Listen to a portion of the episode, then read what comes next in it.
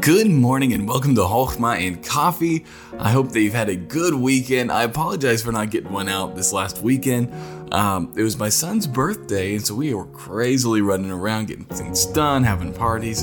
And so uh, thanks for understanding. But we're picking it right back up right now in First John chapter number three. And we're going to begin reading in verse eleven, and we're going to read all the way down to verse seventeen. And it says this, "Not as Cain." Now, that's an interesting way to begin a sentence, but it's picking up from the previous sentence when it says we should love one another. And it says, "Not as Cain, who was of that wicked one, and slew his brother.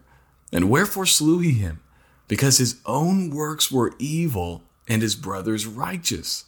Marvel not, my brethren, if the world hates you. We know that we have passed from death unto life, because we love the brethren. And he that loveth not his brother abideth in death. Whosoever hateth his brother is a murderer, and ye know that no murderer hath eternal life abiding in him. Hereby perceive we the love of God, because he laid down his life for us, and we ought to lay down our lives for the brethren. And whoso, but whoso hath this world's good, and seeth his brother have need, and shutteth up his bowels of mercy of compassion from him, how dwelleth the love of God in him?" Friend, this is so, such a good passage, and there's so much, we're not going to be able to hit everything. But here we see that he says our love is not supposed to be like Cain, who slew his brother. And I think that should be should be on uh, should be something obvious to us. We shouldn't love like Cain. Cain didn't love his own brother, and it, it showed that he wasn't a Christian. It showed that he didn't have the love of God in him, and he was of the wicked one.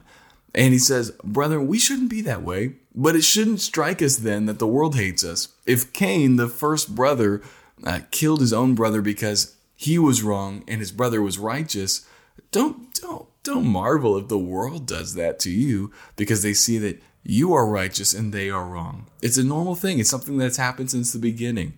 But he goes on and he says, we know we've passed from death to life. We've gone from being like Cain to being like Christ if we love the brethren. There must be the love of other Christians in our heart. And if you hate your brother, if you hate another believer, it, it shows that you don't have any spiritual life in you, no eternal life. And I love verse sixteen. He says, "Hereby perceive we the love of God, because he laid down his life for us."